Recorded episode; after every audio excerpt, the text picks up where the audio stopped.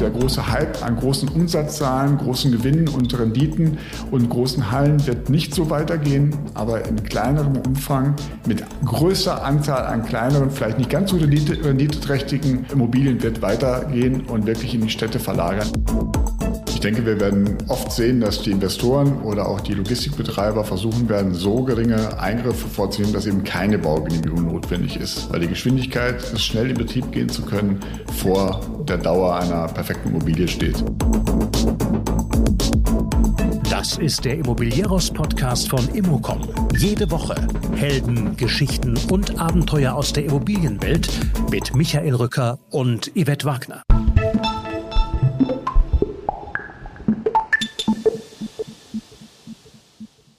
Es wird so nicht weitergehen, sagt Christian Königs. Gemeint sind damit große Lagerhallen und viel Rendite. Der Associate-Partner von Dres und Sommer am Standort Köln und Verantwortlicher für Produktion und Logistik in Nordrhein-Westfalen bezieht klar Stellung. Von der großen Halle geht es eher in kleinteilige Hubs, die nah am Kunden, also in den Städten sind. Zudem reden wir darüber, welche Locations dafür geeignet sind und ob Lebensmittellieferanten sich durchsetzen können. Und auch darüber, wie man trotz mehr Verkehr in der Stadt dem großen Ziel Nachhaltigkeit entsprechen kann oder eben auch nicht.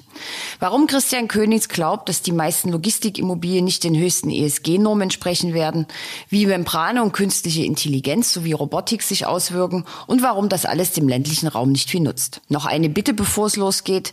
Immocom bietet jede Woche eine Menge Content aus der eigenen Redaktion. Einfach für unsere Newsletter anmelden und schon hat man alle Infos in seinem Postfach. Auf immocom.com kann man sich anmelden. Und jetzt viel Spaß mit Christian Königs.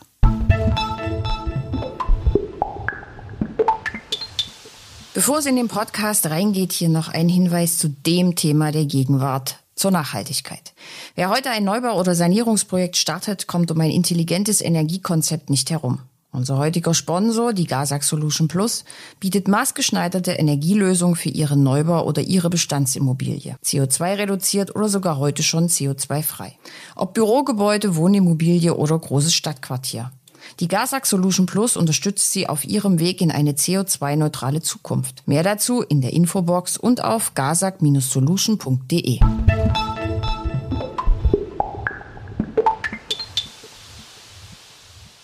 Dres und Sommer würde ich an dieser Stelle nicht vorstellen wollen, dafür aber meinen heutigen Gesprächspartner Christian Könings von Dres und Sommer. Sie sind Associate-Partner, richtig? Richtig.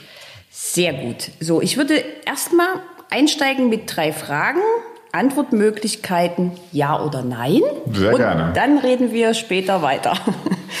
Erste Frage. Der momentane Hype um Logistikimmobilien wird stark zurückgehen. Die Renditen schwinden immer mehr. Gabe hat gerade eine aktuelle Studie eröffnet, 14,3 ähm, Prozent von Quartal 4 2020 zu Quartier, Quartal 4 2021, 14,3 Prozent runter. Ja oder nein? Ja. Die, der Immobilienexperte wird immer mehr zum Wissenschaftler, ja oder nein? Ja. KI mausert sich, also künstliche Intelligenz, mausert sich zu einer starken Konkurrenz zur menschlichen Arbeitskraft, ja oder nein? Nein. Gut, jetzt, Sie haben kurz gezuckt.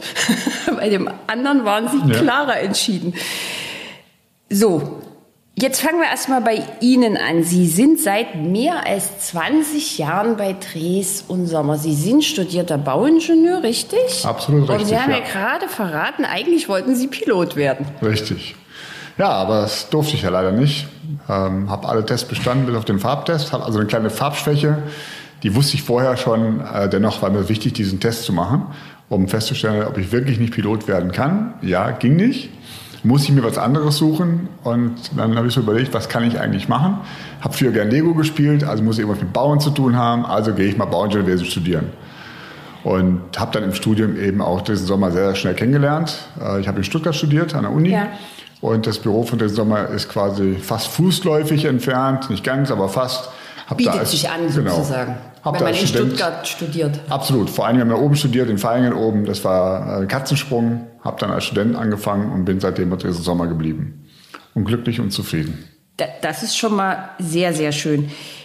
Die Kölner Niederlassung hat Also erzählen Sie mal so ein bisschen zu den Spezialgebieten Mitarbeiterumsatz.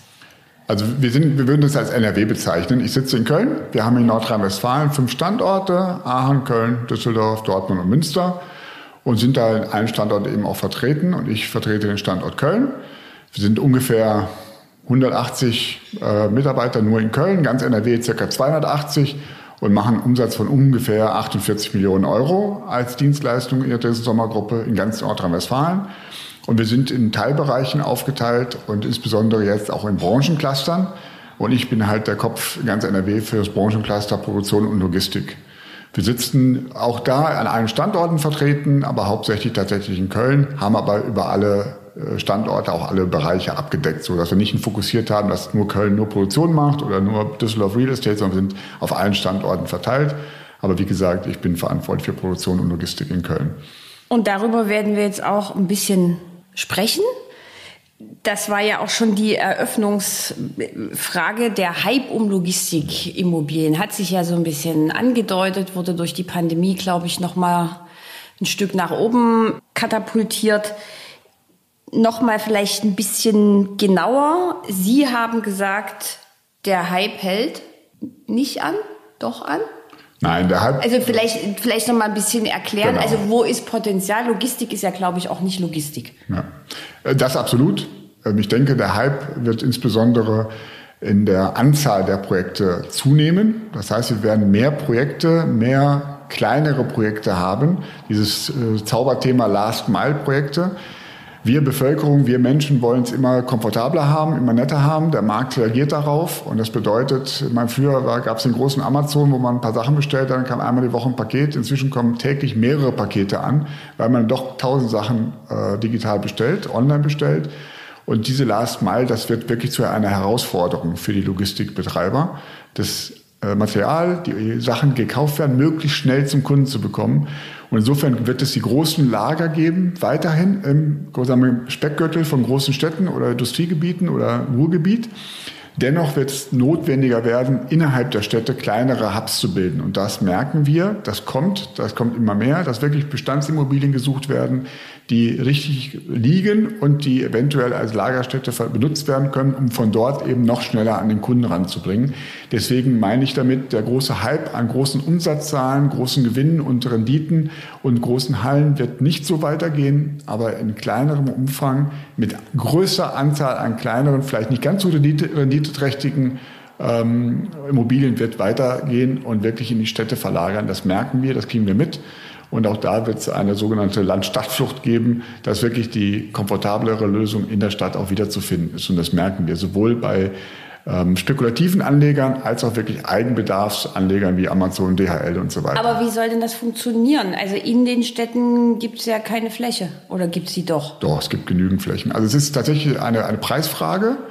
Ich glaube auch, dass es genügend Flächen gibt, genügend Immobilien gibt, die man umnutzen kann. Es gibt natürlich keine freistehende Lagerhalle mitten in der Stadt, äh, die man nutzen kann, aber man nutzt tatsächlich auch alte Immobilien, Bestandsimmobilien, äh, die man nicht als Wohnung revitalisieren kann. Vielleicht auch, weil die entsprechend nicht mehr die notwendigen Energieausweise bieten können oder Energien heutigen Standardtechnik haben. Aber als Lagerflächen oder Lagermöglichkeiten wird es sie geben. Und das merken wir auch, dass dort die Suche ähm, steigt und auch die entsprechenden Immobilien gefunden werden. Das heißt aber, wenn ich Ihnen jetzt richtig zugehört habe, dass ähm, also das Online-Bestellen, der Online-Handel einer der Treiber im Logistikimmobilien. Absolut. Bereich sein wird. Absolut. So, jetzt haben Sie als Beispiel Amazon genannt. Wenn wir uns jetzt, es gibt ja so diverse ähm, Lebensmittelhändler, mhm. die liefern.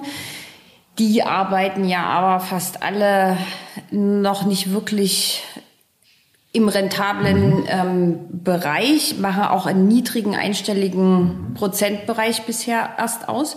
Wo soll das denn herkommen? Also was glauben Sie, was wird es da für Trends noch geben?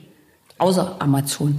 Ja, ähm, ich denke, dass das in, in, dieselbe Richtung gehen wird wie diese Lebensmittelanbieter, wo man wirklich nachts um Mitternacht noch irgendwie eine Flasche Cola bestellen kann, die dann mit Fahrrad angeliefert wird.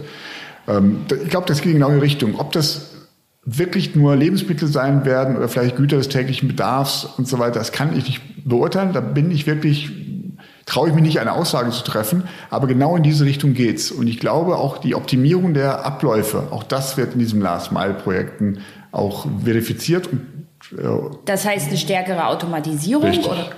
Also stärkere Automatisierung und schnell, stärkere Unabhängigkeit von störenden Faktoren. Ich sage, wenn ein LKW von weit her nach Köln reinfahren muss oder hier nach Düsseldorf, dann ist das Risiko viel zu groß, dass irgendwas passiert, bleibt stecken und so weiter. Deswegen versucht man immer näher an den Kunden heranzugehen, an den, an den Lieferort ranzukommen. Und ich glaube tatsächlich, diese Themen, diese Lebensmittellieferanten, aber es wird auch in anderen äh, Güter des täglichen Bedarfs übergehen, dass genau in dem Bereich ich äh, glaube, dass dort die Logistikbranche weiter forciert werden wird. Jetzt haben Sie ja aber gerade ein Thema genannt, was es ja dann ganz schwierig macht. Also diese kleinen Hubs sollen in die Stadt rein. Jetzt haben Sie gerade von LKWs gesprochen. Die Anwohner gehen doch so direkt auf die Straße, wenn da so ein Logistiker um die Ecke biegt und sagt, Mord, fahren hier mal ein paar LKWs durch. Es wird nachts hm. und entladen. Das ist ja schwierig, oder nicht? Auch da spielt die Nachhaltigkeit eine große Rolle.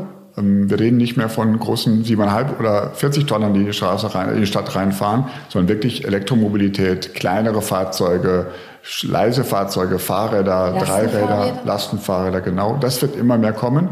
Und das ist auch das Thema. Das heißt, man kann wirklich davon ausgehen, großer Bahnhof in der Logistikhalle draußen, weit weg von der Stadt, dann siebeneinhalb Tonner, fährt bis kurz vor die Stadt zum Zwischenhub und von dort aus mit Elektromobilität in die Stadt rein. Das ist das, der Gedanke. Ist das nachhaltig, dass ich jetzt, also, wo ich jetzt nur eine große Halle habe und den, ich sage jetzt mal, den Weg des LKWs, habe ich, habe ich dann drei Gebäude und verschiedene Verkehrsmittel? Ich kann mir gut vorstellen, dass jedes Gebäude für sich nachhaltig ist. Ob die ganze Lieferkette so nachhaltig ist, ist die Frage. Aber da muss man also auch meine persönliche Meinung wiedergeben. Das liegt an uns Nutzern, an uns Konsumenten. Ähm, wenn wir das mitgehen, dann wird das so kommen.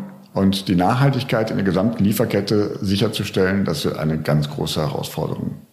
Das halte ich wirklich für schwierig. Das halte ich auch. Also wenn ich, da, wenn ich Ihnen jetzt gerade so zuhöre, dass dann da so verschiedene Autos irgendwie bestimmte Strecken fahren. Ähm, jetzt, geht es uns ja aber, wir reden ja jetzt nicht so sehr über Verkehrsinfrastruktur, sondern wir reden ja genau. über Immobilien.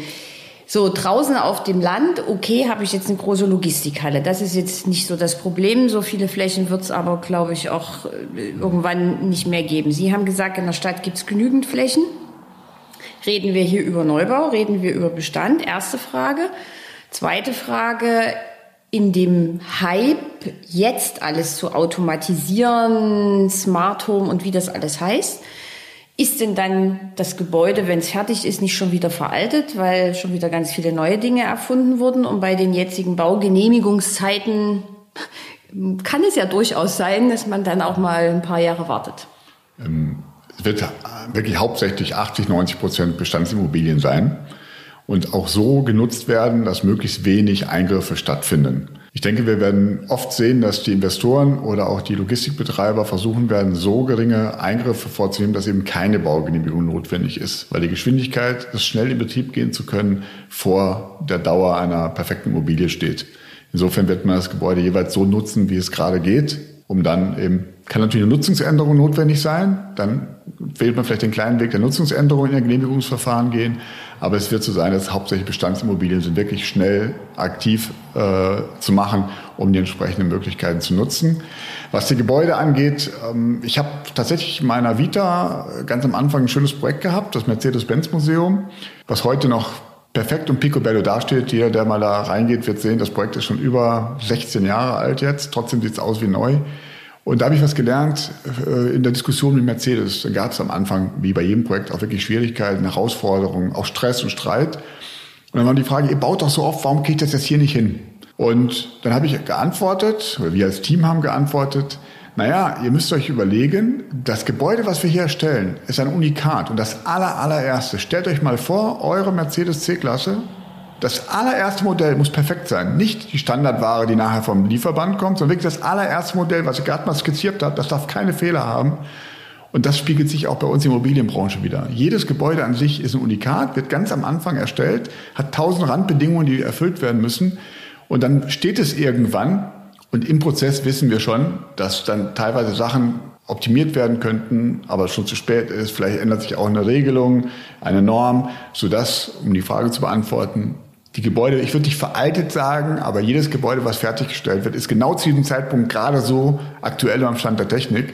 Aber die Welt dreht sich so schnell weiter, dass wir wirklich mit diesem Gebäude schwer nachziehen können. Insofern ist es schon der Regel nach, meiner Meinung nach, immer so, dass die Gebäude gerade so den Stand der Technik erreichen, aber im Betrieb ein halbes Jahr später ähm, dann nicht veraltet sind, aber eben nicht mehr perfekt neu sind. Gestatten Sie mir jetzt aber trotzdem noch eine Nachfrage. Am, ganz am Anfang haben Sie gesagt, der Investor wird voraussichtlich sagen, so wenig Eingriff wie möglich so. Wie passt das denn jetzt zu diesen ganz vielen ESG-Kriterien? Also nur irgendwie Ökostrom da reinzumachen und eine, Lades eine Ladesäule draußen hinzustellen, ist ja jetzt nicht ESG-konform. Wenn wir jetzt von institutionellen Investoren ausgehen, die müssen das ja auch nachhalten. Wie soll das dann gehen? Gute Frage. Wenn wir das alle wüssten, dann ist die Lösung schnell Deshalb parat. sitzen wir doch hier und sprechen drüber. Also es ist tatsächlich so. Also das ESG-Thema ist da. Das wird auch umgesetzt werden müssen. Und das ist das, was ich am Anfang meinte. Man wird, ich möchte sich alle über einen Kamm scheren, aber es ist ein sehr enges, auch finanzielles Geschäft, gerade in der Logistikbranche. Und dann wird man nicht vorausschauen auf 20 Jahre eine vergleichbare Büroimmobilie. Die kann man jetzt in 20 Jahren auf 20 Jahres Zeitfenster aufbauen, äh, auch ESG-konform machen und wirklich auch Geld investieren, weil man weiß, ich werde eine Rendite über 20 Jahre mit rechnen können. Bei Logistikimmobilien wird das viel, viel knapper, viel kürzer gerechnet. Das heißt, man wird das Notwendigste tun in diesem Bereich, auch was Nachhaltigkeit, ESG angeht, äh, Ökologie und so weiter, wird man tun. Ich kann mir aber nicht vorstellen, dass ein Logistikinvestor die volle Kanone zieht und sagt, ich mache jetzt alles, was irgendwie geht, weil ich es äh, toll finde. Das wird es mal geben. Da wird es mit Sicherheit auch nachhaltigste Logistik äh, Immobilien geben. Mit Sicherheit auch tolle, aber es wird nicht der Gros sein. Der Gros wird das Minimalziel sein, davon bin ich überzeugt. Okay, was braucht dann aber so eine Bestandsimmobilie als, als Grundvoraussetzung, damit die überhaupt in Frage kommt? Sind das dann alte Lagerhallen, die sowieso schon irgendwo rumstehen? Sind das ausgewohnte Hotels? Gerade jetzt eine Assetklasse, die es ja jetzt schwer getroffen hat, so am Rand zum Beispiel so ein altes hm. Familienhotel. Also was müssen diese Immobilien mitbringen? Ich gehe davon aus, dass es vielleicht ähm, geschlossener Einzelhandel sein wird, weil er entsprechende ähnliche Lagerungsmöglichkeiten hat. Also wirklich geschlossene Einzelhandelflächen, äh, die haben eine große mögliche Andienungsfläche, Lieferbereiche, ist auch schon alles erschlossen. Ich gehe davon aus, dass sowas sein wird. Kann auch ein Hotel sein. Da gehe ich aber davon aus, dass zu viele Wände, zu viele ähm, innenliegende Strukturen sind, die eher störend sind. Ich glaube tatsächlich, dass es an solchen Bereichen gehen wird. An nicht mehr also Sie denken da jetzt an äh, geschlossene Geschäfte im Erdgeschoss, mhm. die sozusagen großflächig sind, wo es im Hinterraum noch irgendwie so eine Küche und einen Rückzugsraum gibt. Ansonsten ist es leer. Was ist denn dann, also da könnten Sie ja jetzt ein Verfechter davon sein, also wie viele Kaufhäuser stehen in den Innenstädten leer? Je, machen wir die mal, also meistens werden sie ja jetzt zu Coworking, machen wir sie jetzt mal zu Logistik-Hubs. Genau. Ich stelle mir das so vor. Okay. Da könnte man ja in der, Tief, naja, in der Tiefgarage könnte man ein bisschen Logistik machen und oben auch diese Ideen, Genau, auch diese Ideen gibt es schon. Auch die Ideen gibt es tatsächlich schon, dass man Tiefgaragen sich anschaut, überlegt, wie ist die Auslastung. Kann ich eine dieser Ebenen mit drei Untergeschossebenen als Beispiel, kann ich die dritte Untergeschossebene komplett mieten? Diese Überlegung gibt es auch schon, ja. Das Verdammt, wird genau ich gedacht, ich habe eine tolle Idee. hm, okay, ähm, aber noch sind wir da auf dem Weg und denken erstmal drüber nach. Was glauben Sie, also ich ja. kenne jetzt solche Projekte noch nicht so viel. Was glauben Sie denn, über welchen Zeitkorridor wir reden, bis wir solche Projekte in der Umsetzung haben? Ich gehe von den nächsten zwei Jahren aus. Wir werden das, also dieser Lebensmittellieferant, von dem wir gerade schon mal angesprochen haben, oder die, es gibt ja schon inzwischen drei, vier, also in Großstädten, und da muss man auch sagen, das ist tatsächlich etwas, was man nochmal betonen muss, wir reden wirklich von Großstädten oder großen Einzugsbereichen äh, in, in, in der Nutzung dieser Logistikimmobilien und Flächen. Das wird auf dem Land ganz anders sein. Auf dem Land meine ich wirklich auch äh, große Kreise, äh, auch hier in Nordrhein-Westfalen, da wird das ganz anders sein, weil die großen Investitionen finden eben tatsächlich jetzt in naher Zukunft in Großstädten statt. Und ich glaube, diese Lebensmittellieferanten sind schon ein bisschen Vorreiter gewesen, um das mal zu testen. Äh, und das nutzt man, das Wissen daraus nutzt man. Und ich gehe davon aus, dass man da auch die Lessons learned nimmt und dann wirklich in zwei Jahren ähnliche Konzepte auch für alle anderen Güter umgesetzt haben wird. Das stimmt, weil wenn wir jetzt mal gucken, also ich, gefühlt expandiert nicht so sehr wie der Lebensmitteleinzelhandel, die ja teilweise auch in bester 1A-Lage mitten in der Innenstadt dann plötzlich äh, auftauchen, auch mit großen mhm. Läden. Das meinen Sie, ist so eine Blaupause, die man dann auch für andere Bereiche anwenden kann? So stelle ich mir das vor, ja. Weil die müssen ja auch beliefert werden. Da muss ja auch ein LKW durch die Innenstadt fahren. Genau, genau. Also muss man wirklich auch unterscheiden dann zwischen den zwei Logistikarten, sage ich mal, die Lieferanten von bestehenden Geschäften, Lebensmittelgeschäften, äh, Bekleidungsgeschäften und so weiter und denen eben, wo diese Flächen als reiner Hub genutzt werden, wo direkt zum Konsumenten äh, die Sachen geliefert werden. Aber beides geht in dieselbe Richtung. Ich glaube auch, dass genau diese Immobilien in den Innenstädten äh, zahlreich genutzt werden und aus, ausgebaut werden. Naja, weil am Ende ist es ja egal, ob der LKW jetzt die Lebensmittel in den Supermarkt bringt oder ob es eine leere Fläche ist, wo der irgendwas ablegt, was dann weiter transportiert wird. Ja. Also der LKW fährt ja trotzdem in die Innenstadt. Das stimmt. Beim anderen musst du aber auch wieder raus mit einem Lastenfahrrad, um die Sachen auch eben zum Kunden hinzubringen, zu jedem nach Hause oder wo, zum Büro, wohin auch immer. Hm. Also es geht aber nur über Revitalisierung, richtig? Mit ja, Neubau ja. bekommen wir das. Nee.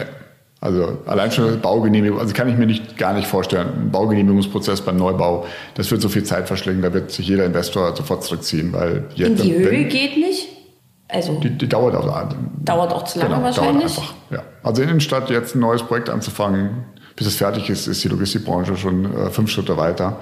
Insofern geht es nur über Bestandsimmobilien. Oder zufällig eine Lagerhalle, die gerade neu gebaut wurde, zufällig da steht. Das kann sein, aber ich glaube nicht, dass man jetzt aktiv eine neue Logistikhalle aufbauen würde. In Innenstadt. Naja, ich frage mich jetzt nur, Sie reden ja jetzt nicht von ein oder zwei Projekten, sondern wir reden jetzt über größere mhm. Ausmaße eines Lieferservices, also oder verschiedener Lieferservices. Ja. Ähm, wo, wo sollen denn die aber, also kann, können Sie sich das auch unten in einem Wohnhaus, also wir kennen ja so diese ja. 1900, keine Ahnung, 30er Jahre Häuser, wo früher mal der Tante Emma Laden oder der Schuster drin war. Also über welche Größen reden wir denn da? Reicht dann schon so 300 Quadratmeter oder? Ja, also das ist genau der, der Punkt. Wir merken äh, mit unseren Kunden zusammen und mit den Projekten, die dort entwickelt werden, dass wir immer näher an die Stadt ranrücken. Die Anzahl der Projekte, wo wir wirklich in der Stadt schon sind und genau diese Last Mile abdecken, ist noch nicht so groß, ja, sondern die Projekte werden quasi rücken immer näher ran. Von ganz weit außen liegenden riesengroßen Logistikzentren bis hin wirklich zu händelbaren, nenne ich mal, auch übersichtlich, dass man menschlichen Auge auch mal sehen kann, wo Anfang Ende so eine Halle ist. Die sind nah an der Großstadt dran und jetzt entwickelt sich das gerade in diesem Bereich. Ich gehe davon aus, dass genau diese Größenordnung, äh, sagen wir mal 200 bis 1000 Quadratmeter Fläche, dass das wirklich der, der äh, Rahmen ist, in dem die entsprechenden Logistik äh, kleinen Hubs stationiert werden in der Innenstadt. Und glauben Sie denn, dass dann diese Flächen besonders ausgestattet sein müssen? Also braucht es dann auch auf so einer kleinen Fläche fahrende Roboter, keine Nein. Ahnung, verschiebbare Regale Nein. irgendwie? Nein. Das Einzige, worauf man achten muss, ist, was für eine Produktart dort drin ist, die entsprechende Randbedingungen haben muss. Also wenn ich Tiefkühlprodukte habe, muss ich natürlich gewisse Kühlung haben. Vielleicht gibt es auch gewisse Produkte, die besondere Lüftungs- oder wenn wir einen Impfstoff jetzt zum Beispiel nehmen, die können auch nicht äh, blind durch die Gegend transportiert werden, wobei die kommen nicht in so einen kleinen Hub, aber nur als Beispiel. Also es gibt schon Randbedingungen, die bestimmte Lüftung oder Kühlung oder Temperatur vorsehen. Aber ansonsten äh, können wir uns momentan nicht vorstellen, dass da große Robotik in den Bereich der Innenstädte stattfinden wird. Das wird wirklich dann auch viel auch händisch gemacht. Oh je, das klingt jetzt nicht sehr modern. Jetzt habe ich gerade überlegt, wie ich jetzt die Brücke zu unserem nächsten Thema schlage, aber. naja, es, es, Sie finden bestimmt, bestimmt gleich einen Weg, wie die Brücke geschlagen wird. Aber ich sag mal, äh, man sieht das ja auch beim, bei Auslieferung für uns Endkunden. Da kommt der Paketbote mit dem Stapel Kisten und Kartons, das ist auch Handarbeit. Und ich glaube, bis dahin ist das so perfektioniert, dass am Ende tatsächlich noch der Mensch da steht und äh, die Pakete ausliefern darf oder muss. Hm, ja, aber wir haben ja schon vor Jahren, haben wir schon Filme gesehen, wo so eine, so eine Box vor der Tür stand, wo dann die kleine Drohne hinfuhr, die Tür mhm. alleine aufmachte, das Paket reinschob und wieder weiterfuhr. Mhm. Wir haben schon davon gelesen, wie Drohnen unsere Lebensmittel im Garten abwerfen, aber irgendwie kommen wir nicht vorwärts, oder? Oh, ich, ob, wollen wir da hinkommen? Das ist mal eine andere Frage. Na, der also arme glaube, Paketmann. Ich habe technisch gesehen, tatsächlich fehlt mir da äh, die Fantasie. Also fehlt mir wirklich die Fantasie, die Vorstellung. Es wird irgendwie weitergehen, es wird schneller gehen, es wird anders sein. Ob das die Drohne ist oder ob das vielleicht ein Lieferband an der Haustür ist, ich weiß es nicht. Das kann ich mir nicht, nicht vorstellen, wie das wird. Da fehlt mir auch die Fantasie wirklich. Ähm, es wird einen Fortschritt geben. Es wird auch in der Richtung geben, eine Verbesserung, Optimierung, wie es aussehen wird das Glaskugel lesen. Also wenn es dann sicher eine tolle Idee gibt, nehme ich gerne auf, aber ich wüsste es wirklich selber keine. Gut, dann äh, machen wir jetzt hier mal einen Cut. Das ist jetzt die Brücke sozusagen. Ähm, ich hatte Sie ja in der zweiten Frage ganz am Anfang ähm, zur Wissenschaft befragt. Mhm. Die haben Sie auch mit Ja beantwortet. Ja. Ich habe eine Präsentation von Ihnen gesehen, keine Ahnung, wo Sie die gehalten haben, aber da geht es dann um äh, Membrane statt Holz oder äh, Glas. Also welche Innovationen erwarten Sie denn in, in dem Bereich Materialien? Ähm, jetzt bin ich persönlich äh, insbesondere im Bereich Produktion und Logistik äh, sehr stark, ähm, habe aber natürlich auch in allen anderen Bereichen Erfahrung. Und wie ich vorhin schon mal erläutert hatte, ist jedes Projekt ein Unikat. Und jeder Architekt, auch eine Logistikhalle braucht einen Architekt, auch ein großes Museum, eine Oper, äh, sonstiges braucht einen Architekt. Und das ist das Schöne bei den Architekten, dass sie wirklich immer neue Sachen erfinden wollen und das auch schön ist. Deswegen macht auch jedes Projekt ein Unikat und deswegen ist jedes Projekt auch eine neue Forschungsaufgabe, weil man immer wieder an, an den Rand der technischen Machbarkeit geht mit neuen Materialien. Ich glaube auch diese Membrantechnologie, Nanotechnologie, die werden kommen, die werden auch unsere Immobilienbranche, unsere Baubranche verändern, optimieren, auch verbessern in dem äh, Bereich. Ich glaube auch, dass Glasscheiben verbessert wurden, dass wir jetzt viel bessere Glasscheiben haben als früher, die dichter sind, die das Licht nur so durchlassen, wie man es wirklich möchte, schalldichter sind, Dreifachverglasung mit entsprechenden ähm, Vorteilen. Das alles ist wirklich eine, eine Gestaltungs, oft, oft ein Gestaltungsthema. In dem Bereich Produktion Logistik wird es dann im Endeffekt trotzdem bei diesen althergebrachten Beton, Stahlbau, Stahlskelettbau, Blechfassade äh, bleiben, weil die sich einfach auch bewährt haben. Das ist kein schlechter Stoff, kein schlechter Werkstoff, ähm, es hat sich bewährt.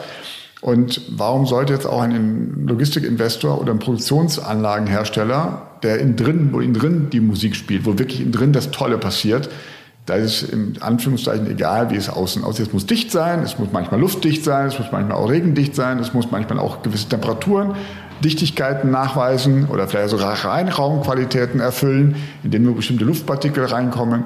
Aber da ist die Außenhaut äh, zweitrangig. Insofern, es gibt diese Materialien, die werden auch immer weiterentwickelt, aber ich glaube, der Schritt in der Baubranche, dass es wirklich zu innovativen, dass die ganze Welt jetzt nur noch in Membranen bauen wird, das wird nicht kommen, weil es tatsächlich in einem Grundstoff Stein, Beton, Stahl so tolle Werkstoffe sind, dass wir mit denen ganz, ganz viel machen können, auch krumme Formen machen können. Insofern ähm, glaube ich, dass in dem Bereich nicht unbedingt ein Innovationsschub äh, für neue Materialien äh, notwendig ist auch. Naja gut, aber jetzt komme ich wieder mit ESG um die Ecke. Sie dürfen auch ganz langsam die Augen verdrehen. ähm, da weiß ich nicht, liest man von irgendwelchen Algenzüchtungsanlagen auf Logistikhallen, alle machen Photovoltaik. Ähm, darauf, Sie haben jetzt gesagt, innen muss es... Äh, Fetzen, ähm, das heißt, immer nach den Ansprüchen des, des Kunden, des Nutzers werden dann innen bestimmte Dinge aufgebaut. Wo sehen Sie denn da die Innovation, was jetzt so bei Neubau einzahlt? Die technische Innovation, meinen Sie? Mhm. Ähm, ich glaube tatsächlich, ähm, in, in dem Bereich, wenn wir Büroimmobilien sehen, ähm, dann ist es wirklich so, wie kann der arbeitende Mensch, der büroarbeitende Mensch dort innen drin äh, am effektivsten arbeiten. Da geht es weniger um die Dicke der äh, Fassade, sondern wirklich um Temperaturen, um Arbeitswelten, um Arbeitsplätze, um Flexibilität von Arbeitsplätzen, auch von IT-Randbedingungen um Möglichkeiten des äh, Workbench-Sharings, welche Möglichkeiten man hat. In der Produktion wird es auch dort Möglichkeiten geben, wie innen drin die Innovation vorangeht. Das heißt, wie kann eine Maschine effizienter arbeiten? Wie kann die effizienter produzieren? Wie kann die so aufgebaut werden, dass möglichst wenig Materialien oder wenig Müll produziert wird? Dass möglichst nachhaltige Stoffe rein und am Ende auch wieder rauskommen?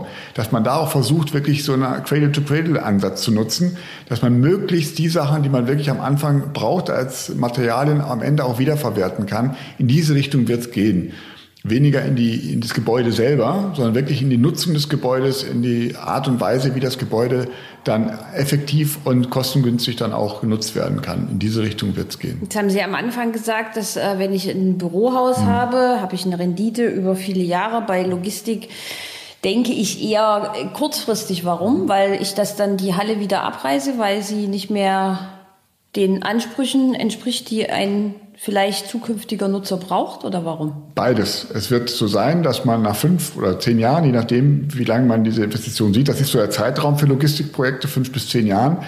Entweder ist der Kunde, der dann diese Miete oder das Gebäude betrieben hat, wieder raus, hat ein neues Konzept, es gibt eine neue Art und das ist auch ein Grund, die Logistikbranche ist so schnell und so anders alle fünf Jahre, dass wenn ich jetzt einen Mietvertrag über fünf Jahre abschließe, kann ich davon ausgehen, in fünf Jahren ist der Betrieb komplett anders. Und auch derjenige, der es jetzt mietet, der mietet das jetzt für Produkt X und in fünf Jahren will er eigentlich Produkt Z machen, aber auch ganz andere Randbedingungen. Das heißt, man kann schon davon ausgehen, dass solche, nicht alle, aber der Großteil geändert werden muss. Per se durch die entsprechende Verlagerung der, Nutzung. Und das andere ist, dass eine, eine Logistikhalle nicht immer automatisch immer wieder verwertet wird, äh, immer wieder verwendet wird, sondern tatsächlich kann es sein, dass eine Logistikmobilie nach fünf oder zehn Jahren wieder veräußert wird und dann passiert was ganz anderes damit. Wird entweder zurückgebaut oder es wird einer anderen Nutzung zugeführt, dass eben nicht diese Sicherheit da ist wie bei Büroimmobilien, dass man weiß, da wird auf jeden Fall 20 Jahre im äh, Büro drin passieren, sondern es ist bei Logistik einfach ein sehr, sehr schnell äh, lebiges Geschäft. Das heißt, der Logistiker denkt nicht so viel über Drittverwendbarkeit, also das haben wir ja jetzt viel in der Diskussion nach, sondern der Logistiker rechnet schon damit. Also ich habe das jetzt hier, das geht eine Weile und dann muss ich das aber komplett nochmal auf neue Füße stellen. Ähm, genau da spielt Drittverwendbarkeit eine Rolle. Doch genau das, darüber denkt er nach, aber eben nicht in demselben Format, wie ich es heute investiere. Der weiß quasi, ich investiere jetzt in eine Art und Weise X. Ich muss das Gebäude aber so flexibel gestalten, weil ich weiß, in fünf oder zehn Jahren muss es komplett anders gehen. Und das ist eben die Drittverwendbarkeit an der Stelle, die wirklich eine Rolle spielt an der Stelle mit allen Randbedingungen. Okay, also dass ich es möglichst schnell so, also ändern kann. Genau. Leer räumen kann sozusagen und leer bauen kann. Richtig. Um dann was Neues da reinzubauen. Genau so ist es, ja. Ah, haha. So, dann ähm, haben wir auch noch über künstliche Intelligenz ähm, vorhin kurz habe ich Ihnen eine Frage gestellt. Ähm, Smart Factories ist auch ein, eines Ihrer Fachgebiete. Mhm. Ja. Also zuerst mal Erklärung, was ist eine Smart Factory und was ist eine normale? das Zauberwort Smart, was man so gerne heutzutage nutzt und Factory Eben. verenglischt, das ist auch schön. Es ist schon so, wir, wir auch mit den Kunden zusammen erarbeiten wir wirklich Konzepte und Projekte und Produktionsbetriebe, die möglichst smart sind. Das, damit gemeint ist von der Begrifflichkeit sehr, sehr viel digital, sehr, sehr wenig Personalressourcen verbrauchend. Deswegen meine Antwort am Anfang auch äh, dieses ähm, Nein oder Ja, etwas äh, zögernde. Ähm, das Know-how, wirklich ein, ein Produkt herzustellen, wie das Produkt hergestellt wird. Ich kann mir beileibe nicht vorstellen, wie eine KI das übernehmen äh, kann. Das ist einfach so viel Hirnschmalz und so viel Know-how, so viel Forschungsarbeit und Entwicklungsarbeit notwendig, dass ich davon überzeugt bin, dass wir weiterhin wir Menschen machen dass im Prozess einer, eines Produktes, also in der Herstellung des Produktes, viel KI helfen kann. Davon bin ich auch überzeugt. Das heißt, wir werden da so eine Symbiose haben zu wirklich hochqualifizierten äh, Menschen, die wirklich die Ideen, die Produktionspalette, auch das Produkt selber herstellen und äh, einer geringeren Anzahl an Menschen, die vielleicht im Produktablauf, in der Herstellung des Produktes arbeiten müssen, dürfen, sollen. Smart ist so die Idealvorstellung, die wir haben, dass wirklich ein komplette Produktionsanlage, eine komplette Factory, auch digital gesteuert werden kann und im besten Fall sogar mit einem digitalen Zwilling separat am Computer nochmal äh, genutzt und umgebaut und ummodelliert werden kann und einem neuen Produkt äh, geändert werden kann. Das sind so die Idealüberlegungen. Erklären Sie, erklären Sie, Entschuldigung, erklären Sie das mal ganz kurz mit diesem digitalen Zwilling mit zwei, drei Sätzen. Was passiert da und was macht man da? Also die Idealvorstellung ist in, einem, in einer Produktionsanlage, Sie haben eine Halle, stellen dann eine Maschine rein, die stellt irgendwas her.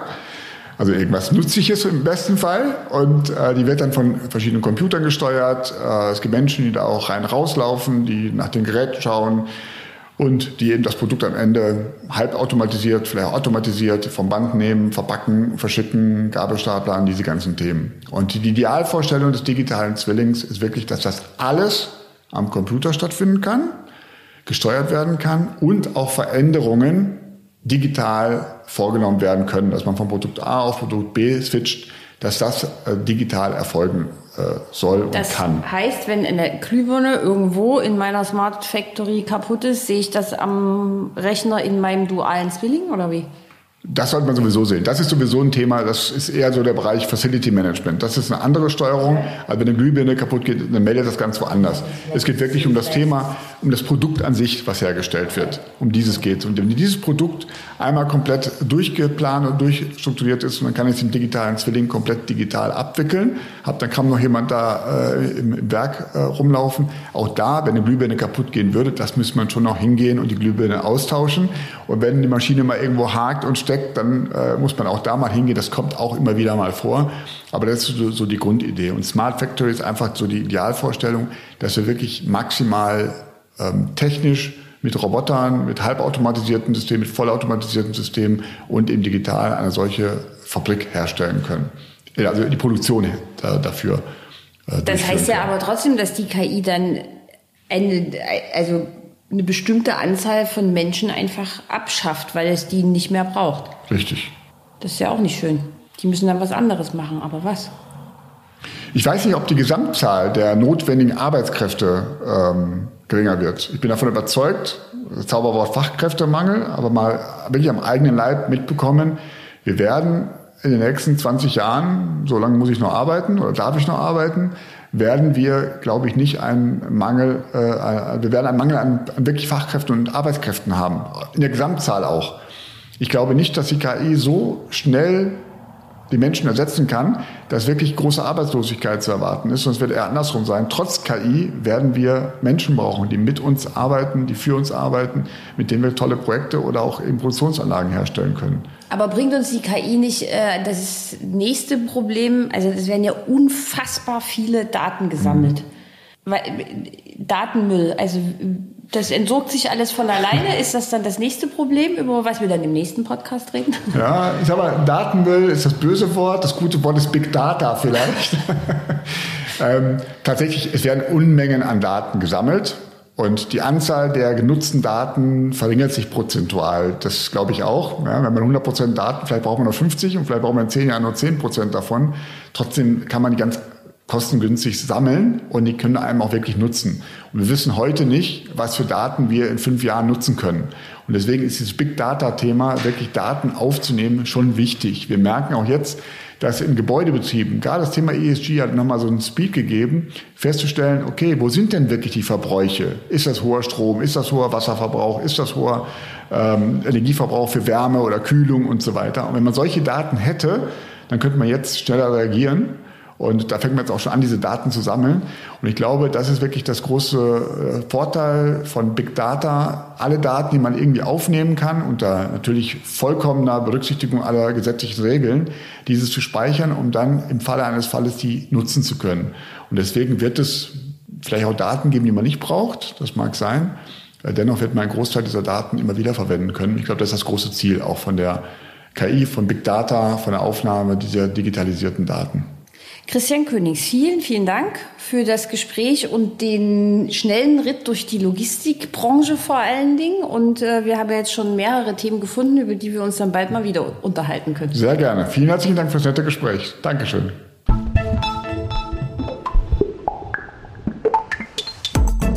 Das war der Immobilieros Podcast. Alle Folgen finden Sie unter www.immobilieros.de und überall dort, wo man Podcasts hören kann. Aktuelle News aus der Immobilienbranche gibt es unter www.immocom.com.